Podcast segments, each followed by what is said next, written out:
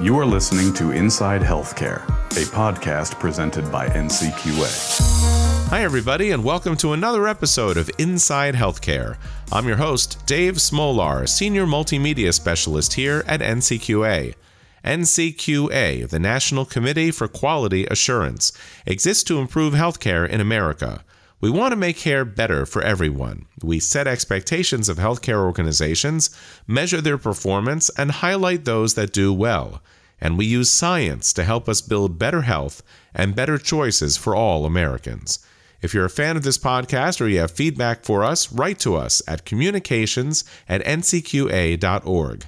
We look forward to hearing from you. In this episode, there are two interviews that each ask really basic yet complex questions about healthcare. The first question How come most primary doctors don't screen patients for alcohol or substance overuse? Of course, they'd be concerned if they think a patient is using or abusing, but there's still a stigma about asking questions whose answers might reveal that a patient is drinking too much. The second big question for today why is it so hard to develop a healthcare coordinator service for patients at the local level anywhere in the United States. It's something most of us could use a helper to walk with us through our healthcare journey, advise us if we have a crisis, and make sure we get all the tests and records that we should have. Well, we'll get answers to these questions from my guests, but first, question Why are patient alcohol and substance use disorders so often overlooked in primary care. In American culture, in our kids' schools, in advertising, everywhere you look, there are resources warning against the dangers of addiction, listing the signs of substance overuse and the harms it causes, not only to the user, but to the people who live with them, the people around them. If everyone knows that drug abuse is bad and alcohol overuse is dangerous, and if a patient exam reveals typical symptoms of substance abuse, why do some primary doctors seem to have issues talking to patients who might be having a problem with addiction? Why does mainstream medicine still treat those conditions like outliers?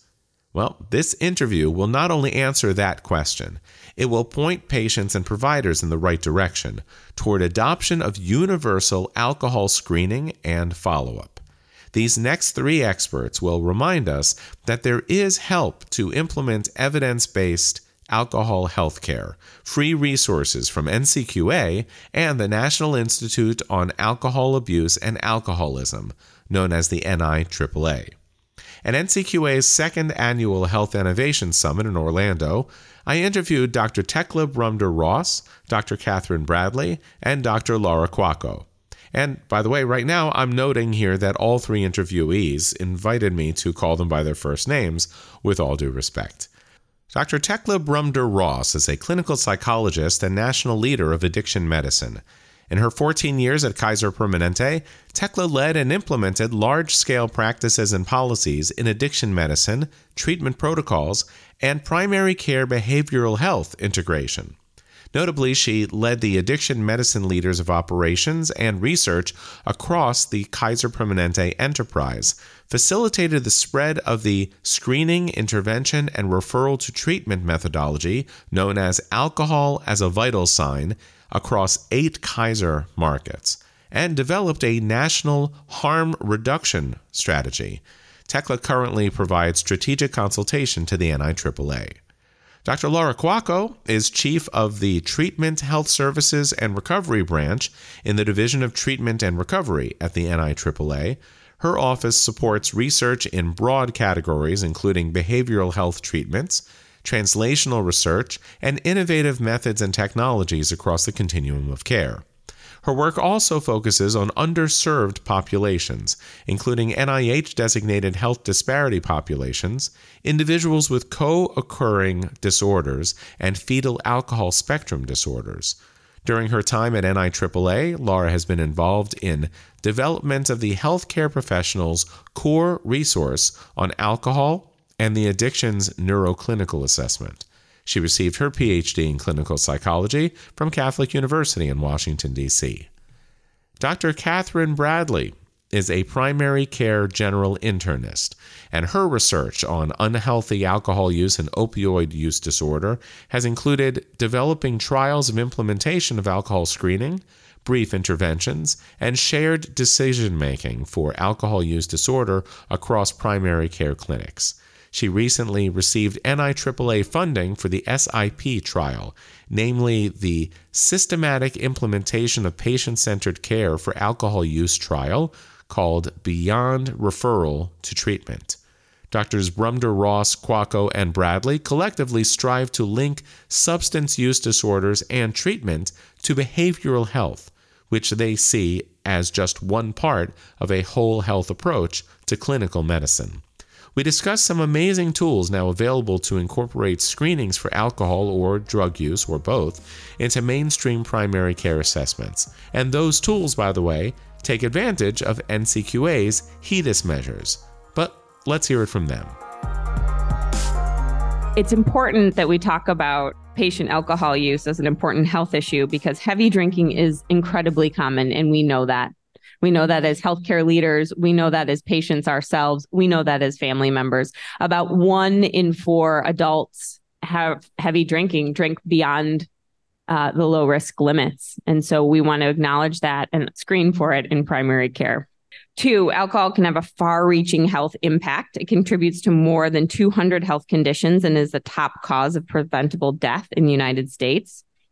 Alcohol screening and follow up is top ranked preventive health service in terms of cost effectiveness and clinical burden. Yes, you heard that right. Cost effectiveness and clinical burden, more than cholesterol, more than high blood pressure and colorectal screening. So, yes, it's important to address. Health plans cannot effectively address hypertension and diabetes, for example, or promote whole health care without addressing alcohol consumption.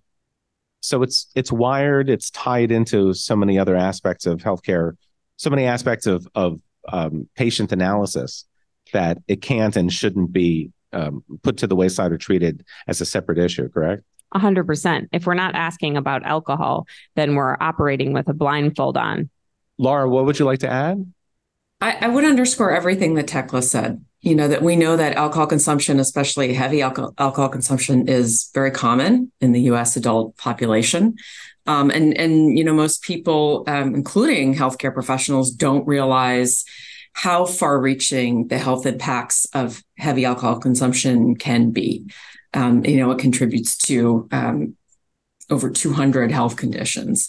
So this is something that we need to do something about, but moreover, this is something that we can do something about. This is a problem that we can address better in primary care and other settings, and we can use that to provide better patient care overall. So, Kathy, um, it's it's not that everything is being completely ignored. Obviously, there's care for alcohol use disorders and and for other disorders that are that are in the same vein, but still, it's not there are things that everybody here wants to say today in terms of primary care. So, aren't most primary care providers already um, they already have services, or is the problem that they're just not integrating alcohol use disorder treatments and opioid treatments and similar treatments? They're not really bringing it into the mainstream. What what are the issues? What are the challenges right now? You know, I think there's there's two issues. First of all, there's there's prevention, um, and what we want providers do is to be screening with validated questions and then offering counseling to people who are drinking above recommended limits. Um, and that that um, just that prevention piece is one of many prevention activities that primary care providers are trying to provide. Um, and, and in fact, we know it takes over 10 hours to provide all that are recommended by the U.S. Preventive Services Task Force. So, so one of the barriers is just time integrating um, care into the visits. And, and what we know is that it takes systems and it takes team based care to get that care reliably happening in primary care. It's not that the primary care providers um, are, are failing it's that we don't have the systems um, and then there's care for alcohol use disorder and and that really brings us to the the piece around stigma and and one of the barriers to people talking comfortably around alcohol is is um, the concern that patients will feel stigmatized, that the that the provider is labeling them, or they'll feel guilty, or they'll feel shame because of the stigma associated with alcohol use in our society.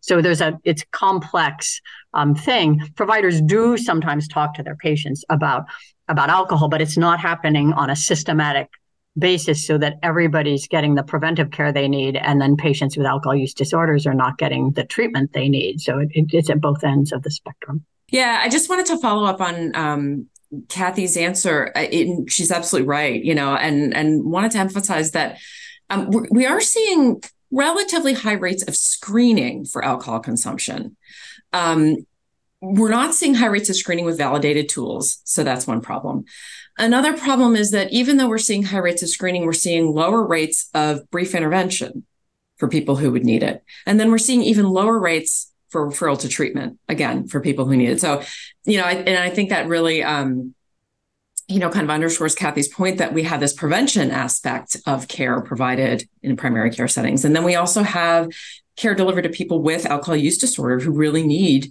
potentially a more specialized form of care. And, and we're just not seeing the level of quality um, or the, the widespread um, prevalence of this care that we would like to. So I, I want to ask Thekla, uh, not to say this is the most complicated, but the why question. So why do you think uh, substance abuse has been overlooked or again not to throw everybody in in you know in at once but to say why has it been maybe not considered part of overall patient treatment a, as a whole for for the most part yeah, so substance use disorder has been overlooked um, because of the many things that you just heard Laura and Kathy talk about, which is time, right? And people thinking it's going to take a lot of time and get in the way. And when there's only mm-hmm. 13 minutes or 15 minutes or 11 minutes to see 21 patients in one day, how will I have time to also ask about alcohol in addition to all the other screening questions and presenting problems? So, one is time, one is stigma, which Kathy really mentioned the stigma, and not just for patients to talk about alcohol use, but for our providers, for our clinicians who weren't trained and weren't given the tools how to ask the questions in an evidence based way and given empowered to ask them confidently and link it to care. Lack of training so that's linked back to what i just said in terms of stigma. And then lack of practice level and system level support. So if it's not integrated into the ehr if it's not integrated into the team-based care best practices if the ma isn't screening and then the primary care provider isn't following up or the integrated behavioral health clinician isn't following up on the screening, then as Laura said, the brief intervention gets dropped, right? So we see these high rates of screenings, but then we see lower late rates of brief intervention. The Center for Addiction and Mental Health Research at Kaiser, who I owe much of my gratitude for sitting in this seat today, is really looking at what are the barriers to certain populations getting the brief interventions that they know and deserve. I don't want to point the finger at any part of the system. We all take responsibility for it, but it mm-hmm. is doable. We've done it at Kaiser. Kathy's done it at the VA. Kathy's done it at Kaiser. We've seen other systems do it and we can do it. It's about empowering our clinicians and empowering our systems and patients to know how to do it. And thanks to the core resource on alcohol from NIAAA, we can do it. Uh, you know, and, and, just a quick follow up for for Thekla. It it makes me think about when we're talking about personalized healthcare and training even either training the next generation of medical professionals or training retraining clinicians nowadays on how to talk to patients um, how to how to do patient oriented outcomes and patient oriented care. And even the 30 second rule of ask a nice open question to somebody when they walk in your office and then for 30 seconds you're not allowed to say anything. And and to train them and learn how to observe and what to look for. If if you were doing something like that just off the top of your head, what do you think a clinician might ask or might look for in a patient to start thinking maybe there's a substance use issue that either is the patient's issue or that they're living with somebody who is who's suffering Mm, good question. So I'm thinking about a patient uh, in the system, in the Kaiser system, whereby the MA, the medical assistant, would have screened the patient, and I, the physician, would get a piece of paper or it would be in the electronic health record, multiple different ways that that shows me that that patient may be screened positive. So what do I mean by screen positive? Had um, one or more heavy drinking days or um, amount of times that they drank per week, based on the type of screener, either the audit C or the NIAAA single item screener. I, the physician, walk in the room and I know that the presenting problem is hypertension, right? That's why they came in today. And I'm thinking, wow, okay, now I know that they're drinking beyond the low risk limits, maybe some heavy episodic drinking. And so I state my concern as a physician. You know, Dave, I'm concerned that you're drinking beyond the low risk limits. And I recommend that you cut back in relation to your hypertension care, right? What do you think about that? Pause. There's that 30 seconds, right? So then enters in maybe the cultural aspects, maybe the stress of life, the whole other person that we're sitting in front of, right? Who may want to talk about it and may not asking the question is an intervention in itself. And we want to be sure that we allow patients the space to not respond and ask them again next time. What are the challenges that you foresee that have traditionally impelled clinicians to consider substance use issues as a separate category and not really integrate, traditionally, not integrate with their care plans? Yeah, that, that's a really important question for us to consider. So, historically, uh, unhealthy alcohol use um, was viewed as a moral failing or a behavioral problem. It was viewed as something that is entirely within a person's control and they can stop at any time. And if they don't, they are choosing not to. Um, many people still believe that, unfortunately. Um, and so as a result, stigma is pervasive. Um, shame and guilt can really um, get in the way of patients talking about their alcohol use and related concerns. It gets in the way of healthcare professionals asking them. You know, they may be very uncomfortable to bring up the topic. Um, and it's it's uh, you know tough because alcohol use disorder is a treatable medical condition, and there are things, there are concrete steps that healthcare plans and healthcare professionals can take in order to treat it. Um, and, you know, one of the things that we also know about providing care for patients with alcohol use disorder is that it takes a really strong team and a strong system of care. So ideally, we're see we're seeing screening in the electronic health record. We're seeing follow up prompts in the electronic health record, depending on a person's responses. And so when these supports are in place, the whole system is better able to care for this person with an alcohol use disorder. Um, but we know that often those support systems are not there.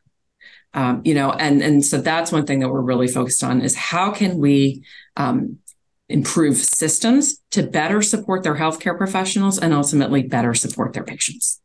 Kathy, can I move the question on to you? Um, if anything you want to talk to us about in terms of examples of stigma, of social stigma, um, whether it's a, a family with a, a, moral core and someone's embarrassed, uh, or it's be- uh, another element of behavioral health where there's just too much stigma on uh, in society nowadays for anybody with any kind of behavioral health issue who that keeps them from seeking treatment even when they clearly feel like they do. That's one side. The other question for you is what would be the benefit? And then, well, it's just a little bit. And then the next question is what what do you think the benefits would be of turning the train around, turning all of this around, and at least starting by having medical professionals start to integrate behavioral health care and um, uh, and treatment for substance use into the uh, the mainstream. I love that. I love that. You asked that was the perfect question because I wanted to tell you a story. I'm going to tell you the story that I think will answer all of that. Dave. Oh, um, go ahead. So we set in, just like Thekla described, we set up systematic screening. Um, and what we do is when people who have really high risk drinking, the top 2%, we actually ask them questions that are, are helpful for diagnosing alcohol use disorders. There's 11 criteria and we ask them 11 questions and they, they complete all that. The medical assistant has them complete all that before the provider ever enters the room in primary care. And so this I'm going to tell you about a patient who was being seen weekly for wound care, chronic wound care. And it, it, turns out alcohol affects wound healing, it affects infection, it affects bleeding from wounds. Um, and so the, the provider was, was um, a little resistant to screening um, the, the nurse and asked the doctor, and the doctor said, I guess you have to. And they, they really were not behind this new program of screening. And, and then they did. Um, screen and the patient was screening at an unhealthy level and at a very unhealthy level. And and the nurse asked the doctor do i have to give them the, the checklist? And the doctor said i guess you do. And um, this was you know th- this was the first week they were implementing. This doesn't happen anymore. And and the the patient checked multiple symptoms that they were having of alcohol use disorder. And the provider was very surprised. The provider knew this patient well um, and went into into the room and said, "Tell me about this. You're having, you know, you you checked a lot of um, concern about your drinking, inability to cut down, people worried about your drinking." Um, and the patient said, you know, yeah, I've known it's a problem and I haven't known who to talk to. This question makes this story makes me tear up sometimes because the patient had been coming in all the time and nobody actually opened, made it comfortable. He said, I was ashamed. I didn't know I didn't know who to talk to about it. He wanted treatment. He started medications that day. The provider felt like it was a win win win. This is going to help his healing um, of his chronic wound. And and so it was it was simple. There was a system in place though. It wasn't all on the provider. There was a system where the screen got done with high risk patients the, the assessment got done and then they were able to jump right to starting that patient on medication treatment and, and getting him counseling as well. So so i think that kind of sums up the sort of system you need but but the shame on the patient's um, and then the stereotypes that people bring because of the stigma about um, you know whether the patient in front of them should be somebody they should be concerned about alcohol or not. The road ahead, let's be metaphorical. There is actually a roadmap for the road ahead. Uh, and we're going to start by asking Laura about something called, and this is from the NIAAA that's being developed, something called the the Alcohol Healthcare Roadmap. And then I'm going to throw it over to, to Thekla to talk a little more about it. But first, could you give us a, a high level look? Uh, there are there uh, three key steps in the roadmap? There are, uh, and I will say that this roadmap is um, based on our healthcare professionals core resource on alcohol. This is a um, foundational resource for healthcare professionals of all disciplines that includes 14 foundational topics um, on information that um, you know we think every healthcare provider needs to know to care um, for people who drink alcohol. Um, and so our alcohol uh, healthcare roadmap has a very simple workflow that health providers and health plans can adapt. It has three steps, as you said. Um, the first step is to screen for heavy drinking. And we have two brief validated alcohol screening tools. Thekla mentioned them earlier. One is the Audit C, it's just three questions. And the other is even shorter, it's one question. So we have these two brief measures. That's the first step. And then you go on to step two. So if there's no heavy drinking, you advise people to stay within the US dietary guidelines if they're going to choose to drink alcohol or to abstain entirely. And then you're done. Um, if, on the other hand, that screen comes up positive, so you see, you know, this is someone who is drinking heavily, um, then you want to assess them more thoroughly for alcohol use disorder. And for that, we have another uh, quick form that patients can fill out the alcohol symptom checklist. Uh, it goes through all 11 uh, symptoms of alcohol use disorder in plain language that's easy for patients to understand um, and that can serve as a, a um, grounding or a basis for healthcare professionals to have that conversation.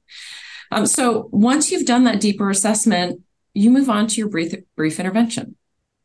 So if the patient you're speaking with does not have alcohol use disorder, so that means they've endorsed either zero symptoms or one symptom. Then you would do what we would call advise and assist. We would just give a brief intervention for heavy drinking. So we might ask permission to talk about their alcohol use. We might give them some feedback and advice and let them know, you know, um, where they stand.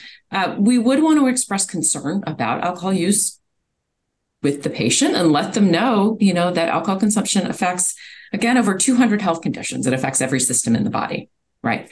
Um, we might want to negotiate individualized drinking goals. And then, of course, check in with the patient, see what they think of all of this. So that's our brief intervention. Again, if someone has zero or one symptoms of alcohol use disorder, if they have two or more symptoms of alcohol use disorder, um, then they could be diagnosed with with AUD. Um, you know, which runs a spectrum from mild to moderate to severe. So again, the, the basic structure of how you would proceed is similar. Um, but you would want to beef it up. You would want to have um, more information in there. Uh, you might want to be a little stronger in your advice to quit or cut back, to be very clear with people about what the risks of drinking alcohol at this level are.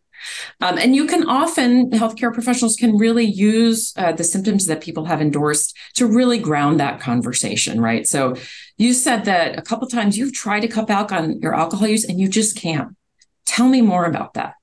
Right. So that way you have a better sense of what that looks like. And this is a chance to discuss treatment options with people. There are so many evidence based treatment options for alcohol use disorder beyond Alcoholics Anonymous and beyond what people commonly think of as rehab right? There are FDA approved medications for treating alcohol use disorder. There is specialty behavioral health care, individual counseling that people can provide that can be done virtually. Um, there are digital interventions and there are mutual support groups beyond Alcoholics Anonymous. So there's a lot available for healthcare providers to recommend to their patients. I, I, I want to ask Thekla when it comes to health plans, um, uh, where NCQA's measures um, where they can add into to the data set that helps to inform uh, patients, helps to inform clinicians along the way. Tell me about uh, NCQA's HEDIS measures that are related to uh, what we're talking about, to alcohol use, and how they can be incorporated into treatment plans. Yes. Well, I'm so glad we're here at the NCQA conference because there's an NCQA HEDIS measure on alcohol called the Alcohol Screening and Follow Up Measure. It's called ASF. I'm so lucky to have Dr. Bradley on the phone on the podcast with us today because some of her work informed that measure as it was being created. And we hope I'm looking at you, Dave, to let if it's going to be publicly reported in 2024, there's potential financial incentives to health plans um, if they adopt that measure. And I just want to go back to reiterate all of the things that Laura just clearly articulated in her three step plan on the core resource on alcohol. That is all available for free for health plans. So literally, it's just a plug and play, right? You know it's the right thing to do. You know it's impacting your patients. You know you're operating with blindfolds on if you don't ask about alcohol. So here it is. We created it for you. It's evidence based. All the tools, the 11 questions, the AUD checklist that Dr. Bradley mentioned in her beautiful case story, that's all there. Kathy, let me move on to you. Um, tell us about how Kaiser's been doing with with all of this. Uh, what what have you learned so far? And you were already giving us an anecdote before. What are some success stories uh, from from Kaiser? You know, I think the success is that we implemented, um, we used the electronic health record um, so that all anything that doesn't need to be done by human is done by the electronic health record in terms of when somebody's due for screening annually, and now it's sent through the portal.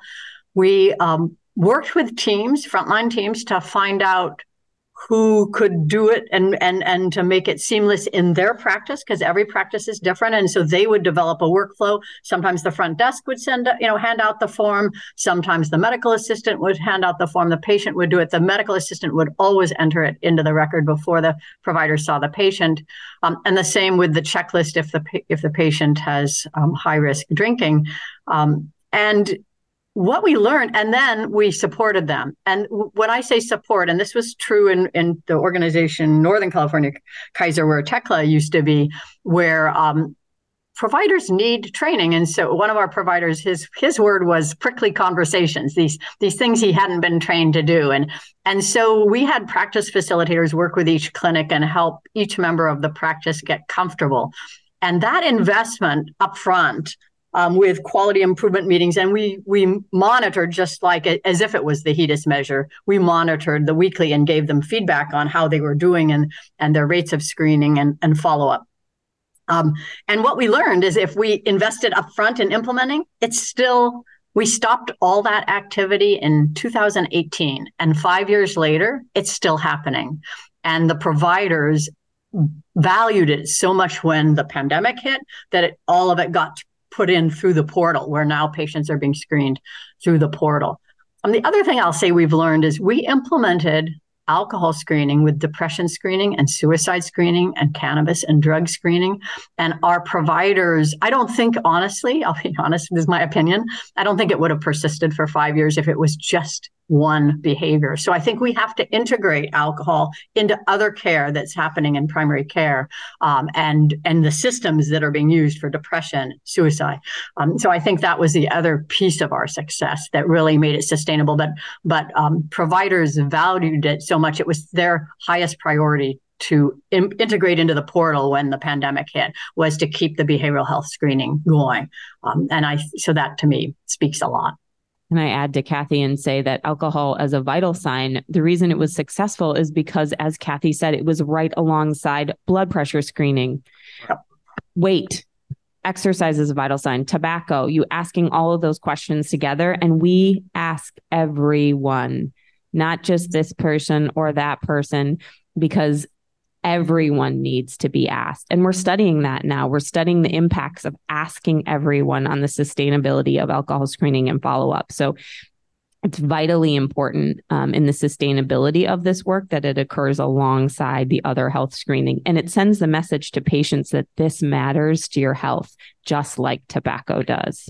So, Laura, what what do you say this interview that we've just done? What is it about, and what do you want listeners to take away? Who do you think we're mostly addressing? But in general, what, what do you want the takeaway to be from this interview? I want the takeaway to be that alcohol consumption is an important part of health, and it is something that we can and should talk about. We can do this. Healthcare professionals can do this. Our patients can do this. And healthcare systems can support their clinicians in asking these questions. And it's something that we need to do for their health, for the health of our nation. Um, and for those healthcare organizations who are listening, this benefits their bottom line because it helps reduce, um, you know, other problems that are associated with alcohol, which we've learned through this interview are many. Um, and you know, one really quick, easy thing that people can do uh, is to visit NIAAA's Healthcare Professionals Core Resource on Alcohol. It was written for busy clinicians in mind. It has free continuing medical education and CE credits for physicians, physician assistants, nurses, clinical psychologists, and pharmacists. Again, it's free, it's high quality.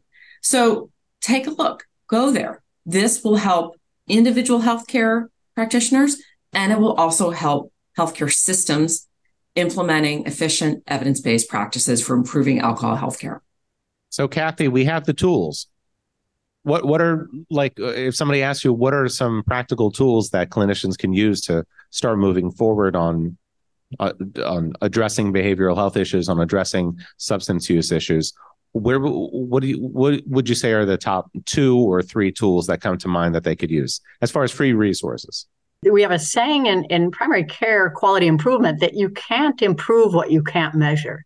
So I think that's actually where the HEDIS measure comes in is that if you don't know what proportion of your patients are being screened and what proportions are um, getting a brief intervention, you can't improve it. And so you you need to start measuring. So the, the other tool is performance measurement. Um, and for that, we need EHRs to participate and start supporting this work as part of their core EHR resource. Um, and then we need it to be a priority for health systems to actually see this as a medical condition that is very common or a, a, a that alcohol use affects all the health conditions, and then alcohol use disorders um, affects over 10% of the population um, and and is treatable. So that's something that we need to really focus the light on and manage appropriately. Thekla, where is all of this going to be five years from now? I'm giving you five, not 10 years. Oh, five years. Not 10 years is, we don't want to wait 10 years, but I'm, it's not six months. But five years from now, as far as the the mainstreaming of the issues that we've talked about today, uh, where do you think things are going to be? I have butterflies. It's like a magic wand. Um, five years from now, everyone sitting around a dinner table will know the U.S dietary guideline recommendations uh, for drinking. Five years from now, people can talk about and define what's a heavy episode of drinking.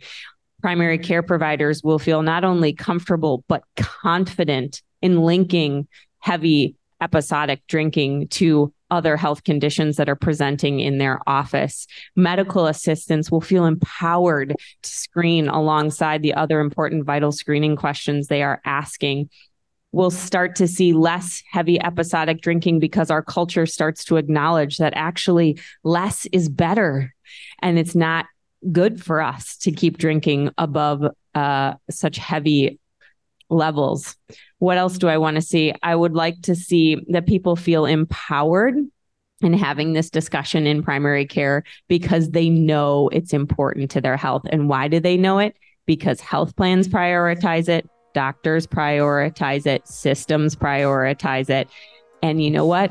Our marketing and brands prioritize it as well. So, five years, that's a lot to do, but we know we can do it because we have the core resource on alcohol and it'll get us there. And we've got NCQA in their nice HEDIS measure, which will help back it up.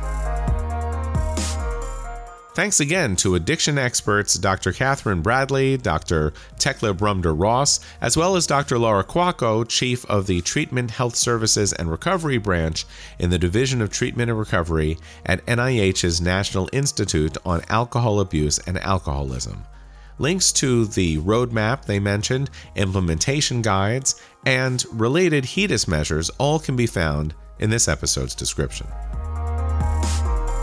Now announcing NCQA's next big event, the Health Equity Forum, coming up March 4th and 5th, 2024, at the Westin Los Angeles Airport.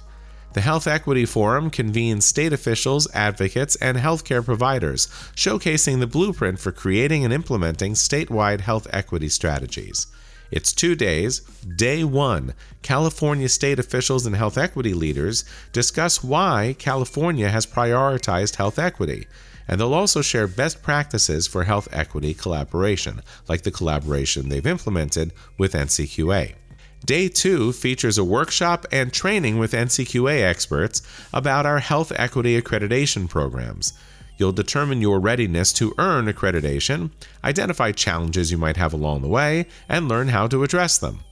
So, if you're a champion of health equity, diversity, and inclusion, NCQA wants to partner with you.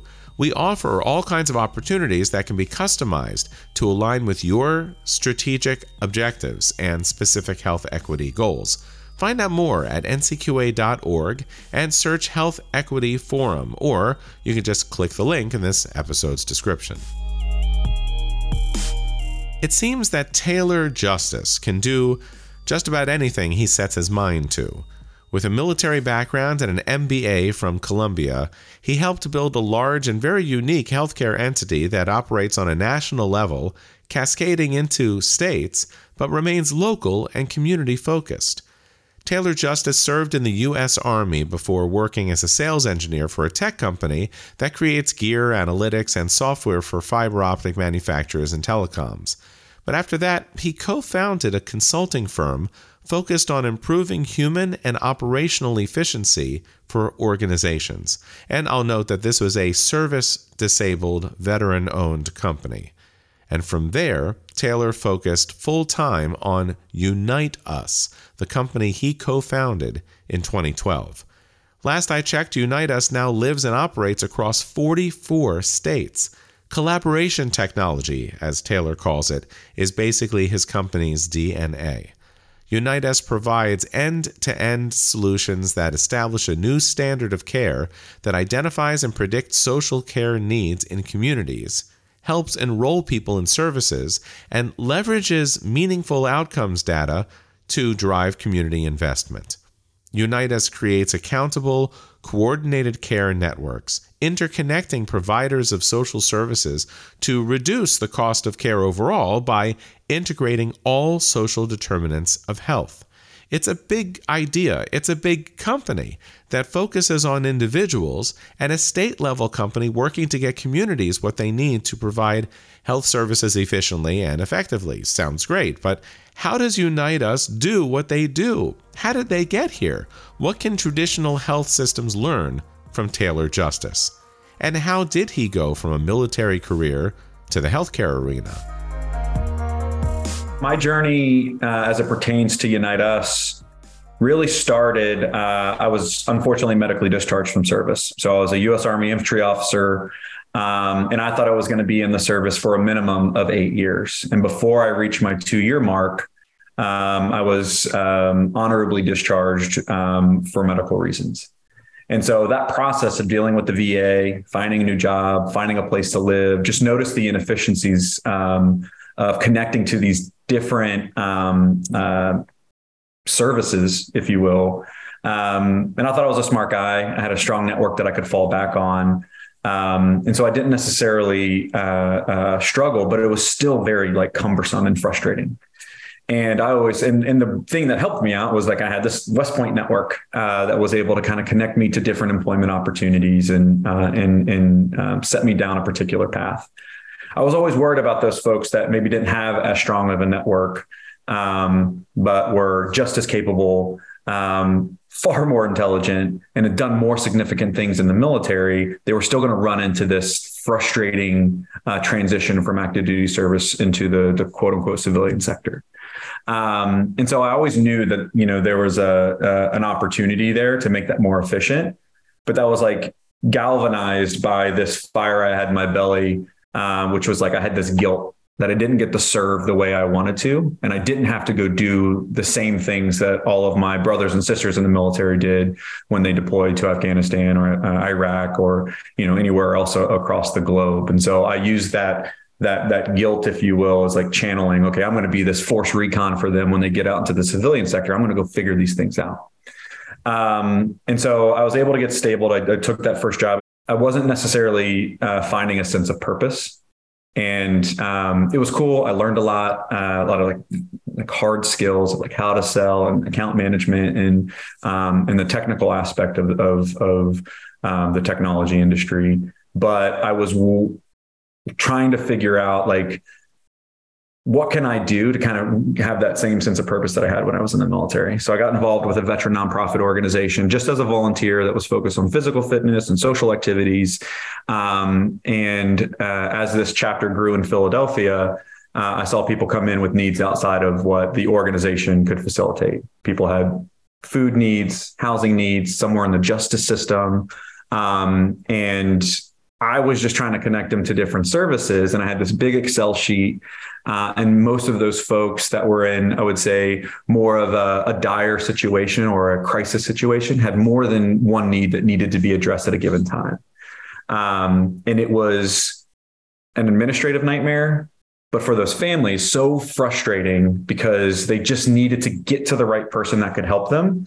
But there were so many organizations that offered so many different services but very strict eligibility requirements. And so they would have to tell their story over and over and over again and get told no and get told no. And, you know, when you're already feeling um, uh, uh, that you're in a bad situation, you could feel desperate or, you know, things aren't working out for you to then put yourself into that position exacerbates that. You know, there's a lot of ways of looking at social determinants of health. I don't mean examining them. I mean the concept of it. Yeah. Uh, so uh, around here, around where I work, we look at them and we use them as data points and as the you know uh, numbers that are the basis of saying and proving and demonstrating that there are gaps in healthcare in society. Yeah. Uh, but when you're in the middle of it, you're looking around. That's as far as I can tell. That's what we're talking about is SDOH. Even if it wasn't specifically healthcare, yeah. that's what you were experiencing. And then once you were able to get into your own better situation, you're still looking around and seeing SDOH is everywhere. I'm seeing the same groups of people sometimes that are falling through the cracks. And what can I do? So, what did you do to uh, with Unite Us? What have you done to yeah. find a way of uh, resolving the cracks, lifting people up, uh, bringing these services together? When social determinants of health started becoming a buzz term in 2018, someone had to explain it to Dan and, and myself what it meant because no one in the community called it social determinants of health, just called it their work.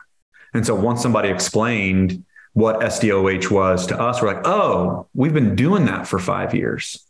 Um, and so obviously healthcare comes in and puts a, a, a, fancy word on it. And like now there's like a, a focus.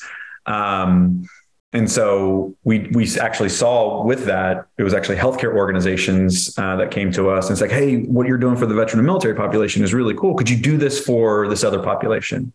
And so we started to to kind of peel back the onion, and it, you know the, the challenges that that veteran and military community face were not unique.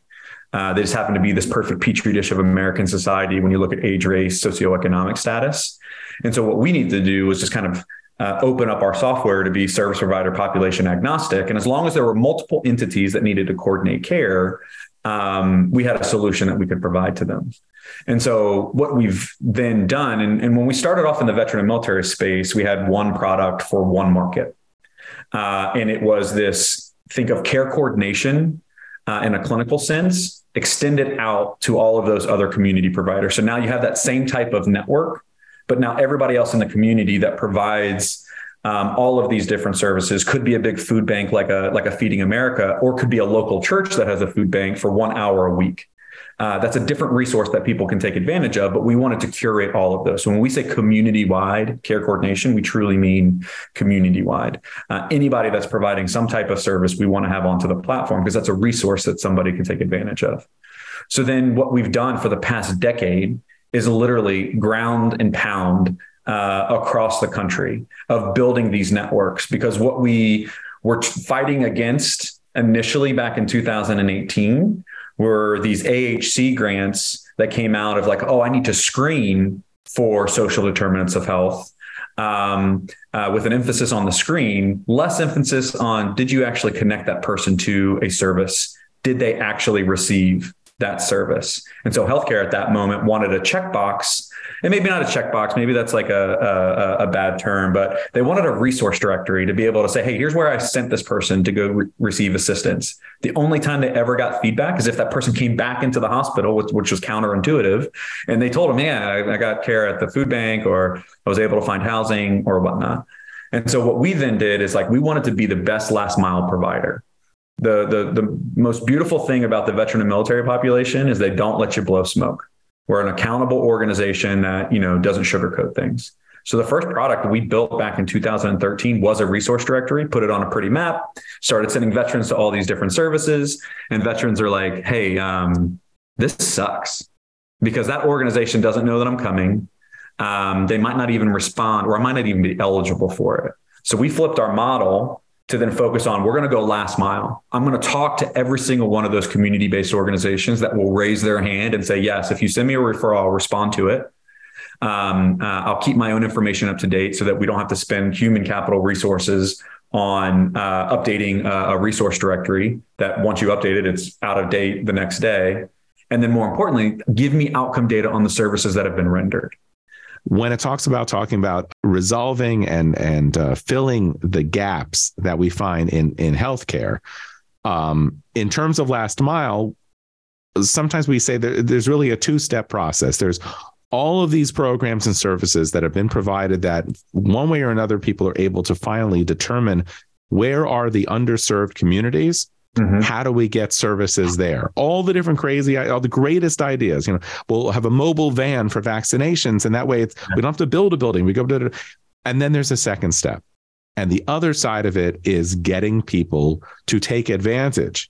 The health access is not just we have access because the provi- the providers are sitting there, but on the ground, people don't have the level of trust that they used to. If they do at all, people have been historically disadvantaged. Um, they just don't have a level of trust and they'll see some healthcare facility, but they won't want to go uh, take advantage of whatever they could be taking advantage. And the solution seems to be having boots on the ground yep. of people who live in that community and understand that community. So uh, tell me from that, with, with that kind of phrasing, tell me your perspective for that. I couldn't agree more. I mean, the analogy coming my first job out of the military from a telecommunications uh, uh, side of the house, like last mile was it. And we always use that as like our example. If I go into a state, like to explain our business model is I go into the state. If I'm Verizon Wireless as an example, I have to connect to that hospital or I have to connect to that business. I have to connect to that local home for people to receive the services.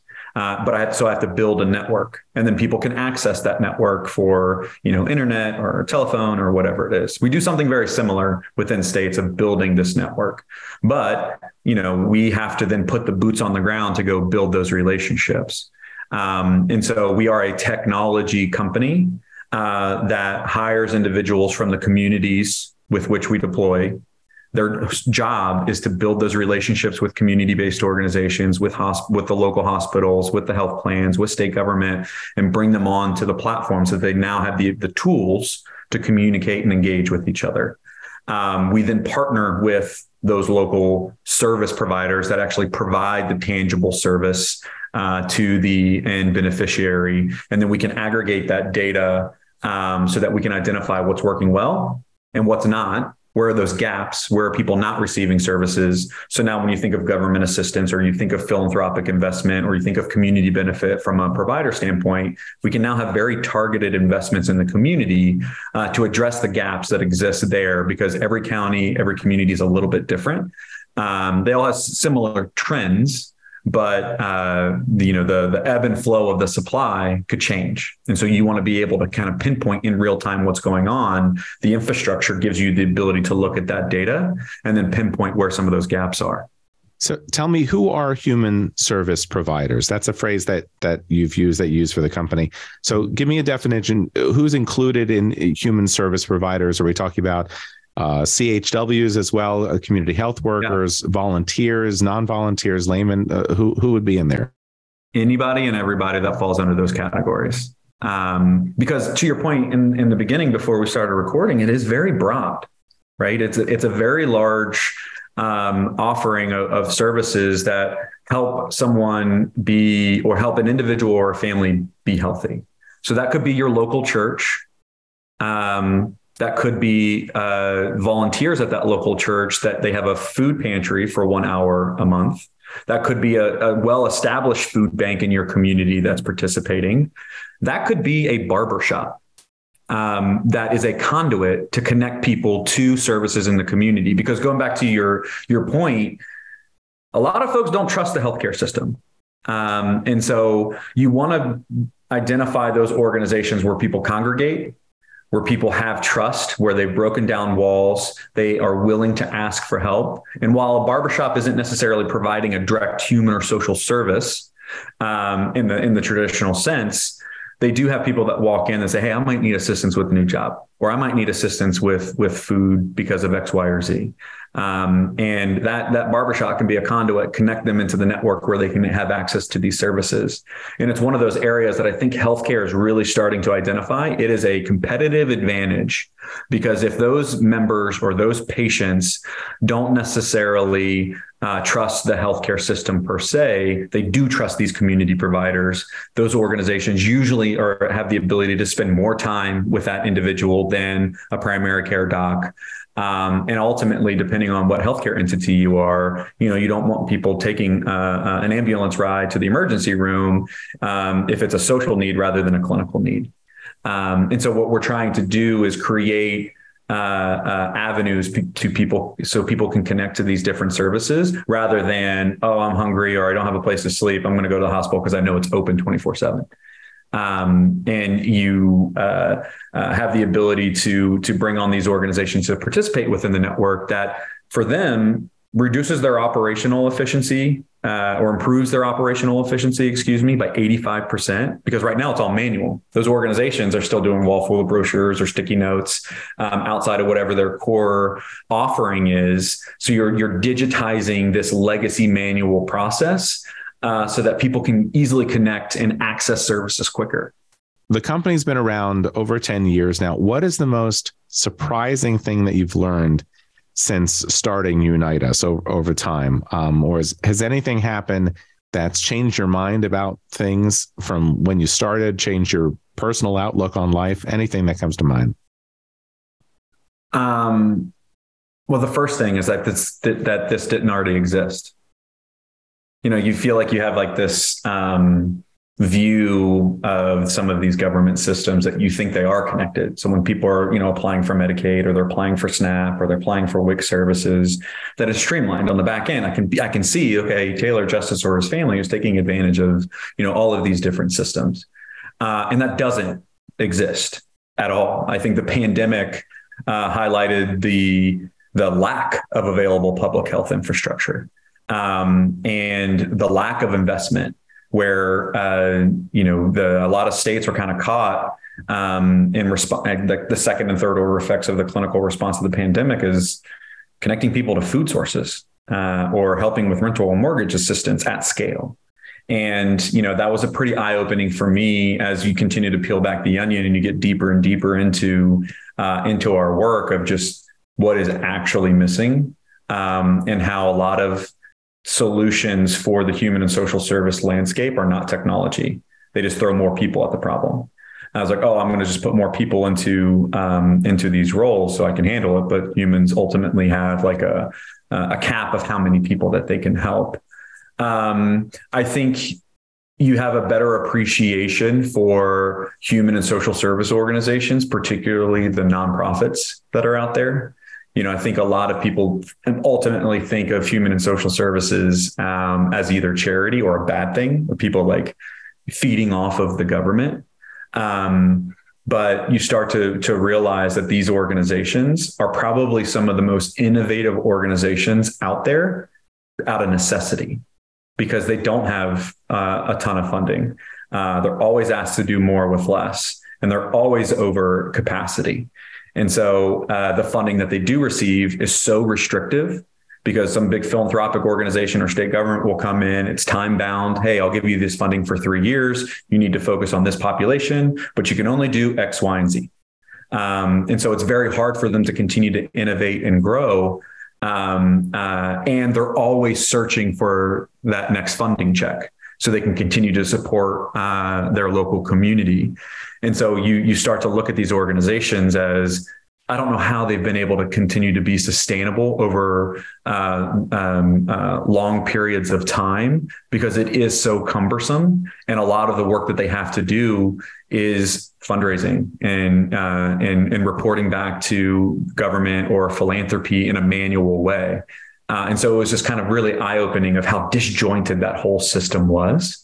Um, but on the positive side, I think you're starting to see like this um, this movement within uh, the country around um, uh, the need for social care and including it into healthcare workflows. You're certainly going to be incentivizing CBOs to to know that they're not going to die out anytime fast and that they can grow and other people who are interested in creating an- another CBO or merging them together to, or finding ways of getting more funding for themselves, all these kinds of things, uh, they might have been discouraged over the last three years. But um, if, if you the put last, in that kind the of last decade plus, yeah. the last decade plus, you know, community-based organizations, this has always been our vision of like reinventing the service delivery model where community-based organizations can be reimbursed for the services that they provide but I think it's taken a little bit longer because it takes healthcare and government a little bit longer to to kind of move their ships. Um, but also, you have to have that infrastructure on the ground in order to then create a performance contract on top of it. How long should it take someone to receive food or housing or transportation when you have the ability to perform across these networks, then you can put a contract on top of that. And then you can pay these organizations to do that uh, in a more effective way. So we see it as a revenue stream for these community based organizations where they have a little bit of margin to work with, where they can continue to innovate uh, and continue to grow their products and services um, it's a big shift for the country, and we're, we're, we're super excited to be a part of that and help our community based organizations because at the end of the day, they are the ones that address social determinants of health. They're the ones on the ground that actually provide these services and help people uh, have food in their belly and a roof over their head. Um, um, it's uh, it's pretty cool to see the kind of the the, the evolution of uh, the market and and really prioritizing these orgs. Uh, the solution in my mind is, is pretty simple. It's around collaboration and everybody coming together. And That's really why we're focused on this cross sector piece. Um, but I think as you start to move those dollars, you're going to start to be big, you see big changes uh, in some of these local communities. That's Taylor Justice, co founder and president of Unite Us. We thank him, of course, for his service and for his work on furthering healthcare in America. Well, as we do on each episode of Inside Healthcare, we now ask for your thoughts on today's show. Email us at communications at ncqa.org anytime, and be sure to include Inside Healthcare in the subject line. If you're coming up empty for something to say, here's our question for this episode What's one way a primary care physician can approach a patient who might be suffering from addiction? And if you have a comment, a suggestion, an idea for a guest on our show, maybe you know somebody, maybe it's you who wants to be a guest on our show, just email us and let us know. Communications at ncqa.org. And be sure to write Inside Healthcare in the subject line, and we hope to hear from you soon. Well, that's it for episode 119 of NCQA's Inside Healthcare podcast. Thanks again for joining us. This episode's done, but there are plenty that came before it for you to explore and investigate. You can find us at blog.ncqa.org or find us on any Apple or Google streaming app. Whether you download the show or you stream it, if you find us, then follow us and spread the word. Help us build our audience by letting others know about NCQA's work. And if you haven't done so already, connect with NCQA on LinkedIn and Twitter. You'll get video promos for this show to share with your friends and colleagues. And as always, we thank you, our loyal listener, for helping our audience continue to grow. On behalf of our award winning NCQA communications team, I'm Dave Smolar. We'll see you again, no doubt. You've been listening to Inside Healthcare, a podcast brought to you by NCQA, the National Committee for Quality Assurance. Inside Healthcare is available on your computer or mobile device through Apple Podcasts, Stitcher, and on our blog at blog.ncqa.org forward slash podcast.